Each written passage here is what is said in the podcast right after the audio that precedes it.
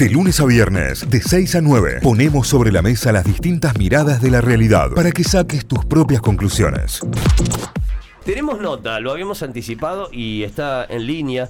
Nos hemos comprometido este año desde el inicio de clases a pedir y a realizar una campaña que estaremos lanzando completamente la semana que viene y tiene que ver con el bullying, con el acoso escolar. Más allá de que sea considerado y tipificado como bullying, me parece que está bueno que hablemos de acoso y que empecemos a ponerle un nombre que realmente tenga peso, más allá de todo, porque se trata de acoso, se trata de acoso, se trata de acosadores, se trata de eh, abusadores. Y se trata de acoso escolar, más allá de que bullying quede muy lindo y la internalización del, término, del concepto y demás. Eh, es acoso, se trata de acoso y acoso que por lo general es eh, realizado por una o un grupo de personas sobre un niño, niña y adolescente. Y esto se da en, en, el entorno escolar, se da en el primario, se da en el secundario, se da a nivel universitario también, ante la complicidad y tantas otras cosas que podemos ver de muchísimos pasivos y hasta en algunos casos de los propios docentes también que, lamentablemente permiten que este tipo de cosas ocurran. No todos, pero también la omisión o la falta de denuncia, por ejemplo. Hay una estadística de marca que en el 90% de los casos que los jóvenes en un colegio hablan con eh, profesores, con docentes, con directores, en el 90% de los casos esa denuncia no llega hacia arriba o no se resuelve el caso y lamentablemente ocurre después que eh, la resolución es o el niño se va del cole o la pasa muy mal o todo lo que ocurre, porque también hay parte de... Y todo lo que, lo que se traslada. Y todo, lo que se traslada, porque quizás en el momento ni siquiera lo puede mencionar y se pasa una vida con, con, ese trastorno, digamos, con esa con esa imposibilidad que le, que le marcó el bullying. Es dificilísimo. La, la, idea de Notify en esto es ponete en sus pies, ponete en los pies de la persona que lo está sufriendo, ponete en los pies en la persona de, que lo está padeciendo, ponete en los pies, ponete en su lugar y entendé de qué se trata también. Y lo importante que en esta vuelta al cole el que no tiene que volver sea, sea el bullying las formas de prevenirlo, las formas de, abordarlo, las formas de verlo, y entre ellas la ESI, la educación sexual integral, como una de las maneras de prevenir en muchísimos aspectos. Por eso, para hablar de esto, hablamos con la que más sabe siempre, y es nuestra consultora de referencia, la número uno aquí en Córdoba, y, que ya ha editado libros, da charlas, da capacitaciones, tiene un nuevo libro ahora que ya lo hemos contado y lo vamos a estar presentando el 18 de marzo. Bueno, hay mucho por delante para hablar con Mariana Dapués. Mariana, muchísimas gracias como siempre por estar ahí, gracias por estar del otro lado. Bienvenida a Notify, acá estamos Cayo, Tita y Santi. ¿Todo Buen bien? día. Hola Cayo, Tita y Santi, todo el equipete ahí. ¿Cómo va?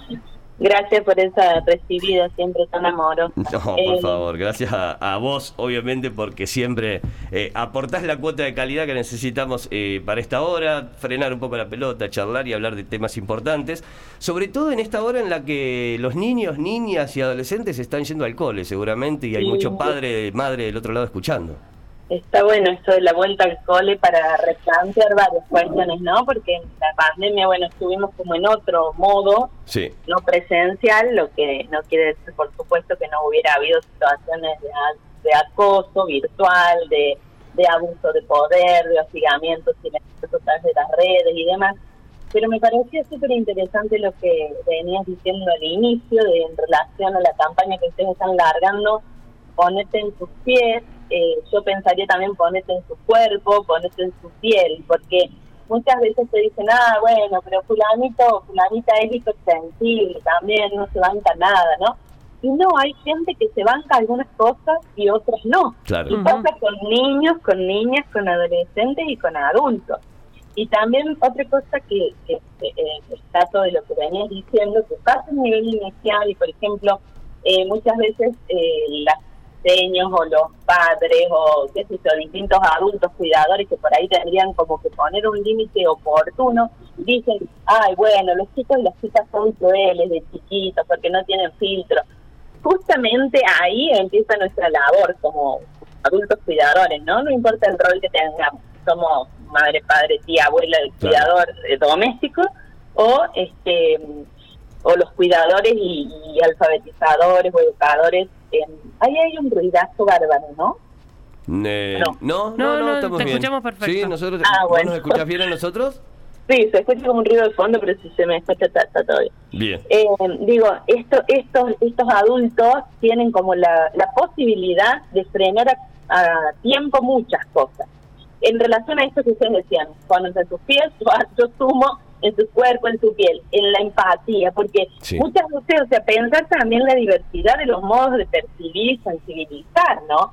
Porque no es solamente que nuestros cuerpos son distintos en tanto forma, tamaño, color, que muchas veces son esos los atributos que generan la discriminación, ¿no? Lo observable, lo visible, siempre era, en la época nuestra no se llamaba bullying se llamaba, qué sé yo, le hacen burla o le están haciendo, lo están haciendo un lado, decían las doñas. Lo están haciendo un lado, es verdad, es verdad, era un término muy utilizado. No, lo hicieron a un lado, sí es cierto. Claro, no, no, no teníamos como el término yanqui acuñado en cordobés como ahora lo están bulineando, ¿no? Pero, pero la situación de discriminación existió desde siempre.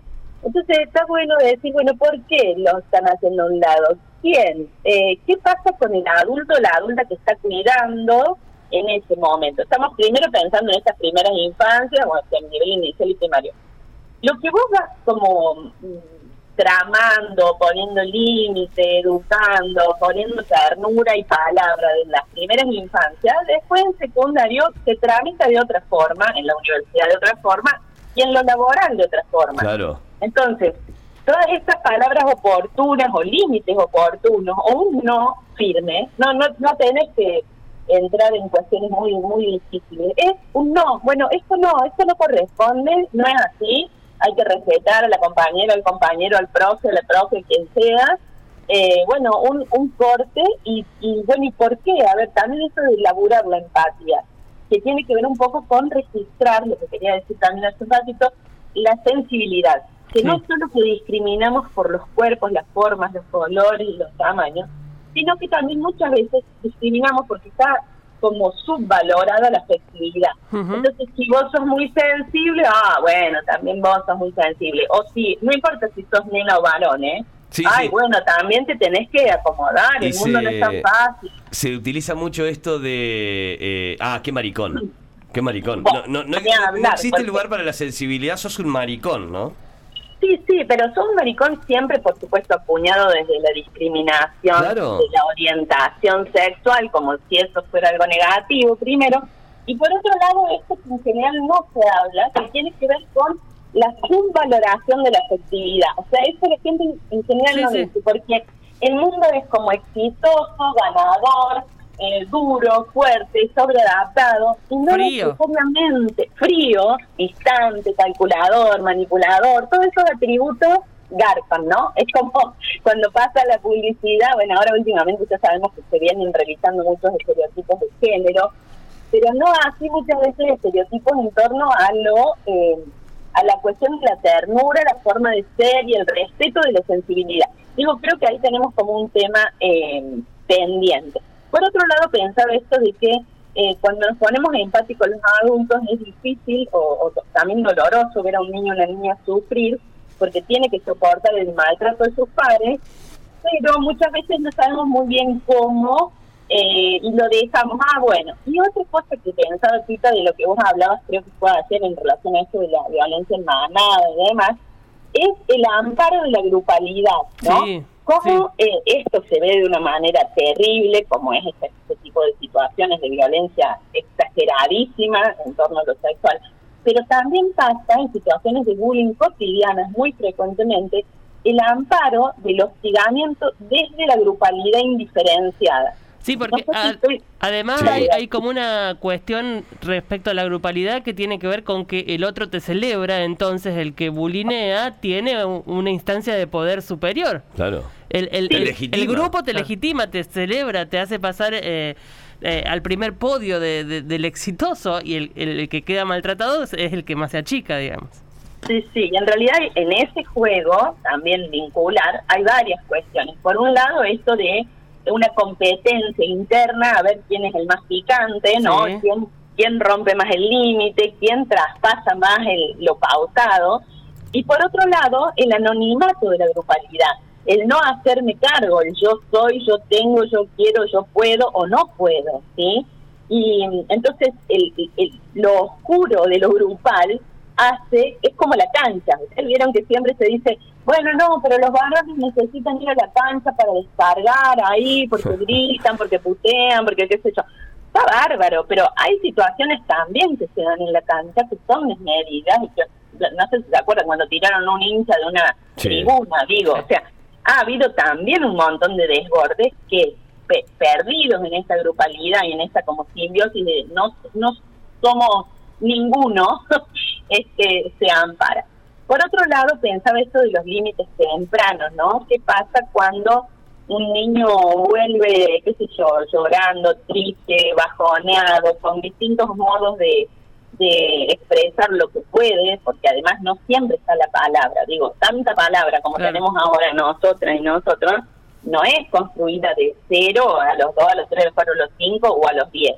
Es una construcción conjunta, ¿sí? Como cuando decimos la sexualidad en relación a la afectividad es una construcción conjunta, desde que nacemos hasta que morimos, pero gracias a que tenemos un otro, una otra cuidadora que nos apapacha, nos nutre, nos da de comer, hacia la teta, la mamadera, lo que sea, y a la vez eh, contiene y, y corta, ¿sí? porque el corte, esta cuestión del límite, ya sea en el de este, ya sea en, los límites escolares, en dejar los pañales, en, bueno, no importa, tenés que ir a esa yo te acompaño, nos va a dar un poco de angustia, pero lo mismo en un ratito vos vas a ver que te vas a redivertir y te vas a acordar de la mamá, del papá, de la abuela, ¿sí? Los cortes son súper importantes, tanto como el dar. Muchas veces el dar implica esta cosa de, bueno, no, pero yo le doy todo. Bueno, a lo mejor no hace falta que le des todo. Hace falta que le digas esto no está bueno. Claro. Sí, sí, sí, sí, definitivamente, definitivamente ese límite también eh, plantearlo, ¿no? Desde, desde ese lugar. Eh, Mariana, con, con respecto eh, puntualmente a la, a la ESI, porque vemos también que hay mucho bullying que está relacionado, bueno, vos recién lo decías, con los cuerpos, con las formas y demás, pero también está relacionado con, eh, no sé, las personas que empiezan a tener novio desde antes, o las personas que no tienen novio. Es muy condenado en la adolescencia, por ejemplo, si, no sé, hay un chico, una chica de 16, 17 años que todavía no dio su primer beso, por ejemplo es una condena tremenda y es eh, el acto de, no sé, el día que esa persona se destapa es como, wow, fue una locura.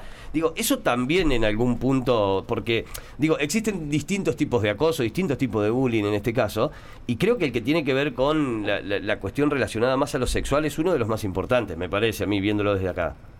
Sí, entiendo que vos estás refiriéndote como al desempeño o a la actividad sexual en la adolescencia. Exacto, eh, me parece que está bueno también pensar esto. Ahora voy ahí, pero quería decir una cosita más en relación a esto que traes y a lo que dijeron antes. ¿Qué tiene esta persona para que le hagan bullying? ¿Es esto que vos decís que no es el ganador, que todos fueron colocadores seriales menos este y que tiene una sensibilidad distinta? ¿O fulanita que tiene la, este, las ganas de relacionarse de igual a igual con los otros y que por eso, por una cuestión de género, le dicen eh, la turra, la no sé qué, la no sé qué? O sea, ¿Qué pasa con estos inicios en los vínculos sexoafectivos y cómo también desde ahí se puede elaborar desde la afectividad? O sea, la ESI es todo esto, la ESI es ver cómo manifestamos y expresamos lo que nos pasa y lo que sentimos, ver la diversidad de modos de vincularse, ver la diversidad también en torno a esto que decíamos, orientación y eh, que tiene que ver con la atracción sexoerótica, siempre lo decimos, o identidad de género, que una persona con determinadas características en torno a orientación o identidad, no tiene por qué lo mismo ser bulineada. O una persona que es cis, hetero y, e inicia tempranamente o tardíamente sus relaciones sexuales, estamos pensando ya en la adolescencia, con consentimiento y demás, eh, no necesariamente tiene que ser, bueno, el que no garpa, el que lo dejan de lado, porque a lo mejor tiene otros intereses y la sublimación también está buena, que es como poner el deseo en una cosa productiva, ¿no? Entonces por ahí tenemos como que abrazar otros sentidos y, y, ofrecer modelos de relación y solidaridad que sean más consistentes con los vínculos reales, no tanto con la fantasía, ¿sí? Eh, otra cosa, no sé si te respondí. Sí, sí, sí, perfecto, no, no, perfecto, perfecto, sí. Yo voy hilando cosas, no, sé, pero cuando tengo que decir no. Está, buenísimo, digo, porque también eh, desde, desde el lugar muy básico que te hice la pregunta, la, la respuesta giró en torno a lo que a lo que realmente eh, apuntaba, digamos, eh, a, sobre, a sobre cómo esto va generando que, que, dejen de lado a una persona o que sea víctima de o que sea blanco de. Tal cual. No, además no es básico el lugar, o sea, el lugar de la pregunta siempre es válido, no básico, aunque uno no hable en criollo, como digo yo, a mí seguramente me critican cien mil porque ¿por qué hablo así? Y yo siempre digo que el lenguaje tiene que ser para comunicacionar, para poder comunicacionarse con otro, comunicarte con otro, mira, justo ahí la traba y el, y el lapsus. Y, y por otro lado, que lo que uno estudia tiene que poder ser eh, de transmisión, y entonces, bueno, a veces nos enredamos, pero tratamos de, hacerlo lo más fácil posible. Pensaba también qué pasa con esto del inicio escolar y que las pautas de convivencia que antes se llamaban el reglamento en la época nuestra, más que existía el reglamento de, de, conductas y demás, actualmente se llaman acuerdos escolares de convivencia, que a lo mejor en esta vuelta a la presencialidad está bueno volver a, revisar estos acuerdos escolares de convivencia, pero no solo los docentes para presentar a los inspectores y demás, sino que las familias también eh, puedan participar, que los chicos y las chicas puedan revisionar cuáles son las pautas institucionales, qué les gustaría eh, agregar de situaciones de, de hipersensibilidad o bullying que han tenido cómo sería el modo, según ellos, también la, participación juvenil está muy buena y de las familias también para prevenirlo, ¿no? Hay, en el primer libro mío yo hice un artículo que se llamaba La relación entre convivencia y sexualidad en el interior de las escuelas, y hay una cuestión que, que pasa que tiene que ver con el currículum explícito y el currículum oculto, ¿no? Hay cosas que se dicen, que están en torno a las políticas educativas, y hay cosas que pasan que no se dicen y que generan muchas situaciones de discriminación y bullying. Claro. Totalmente, totalmente. Sí, definitivamente. Ya estar eh, alertas o estar atentos y poder identificarlo ya es un montón.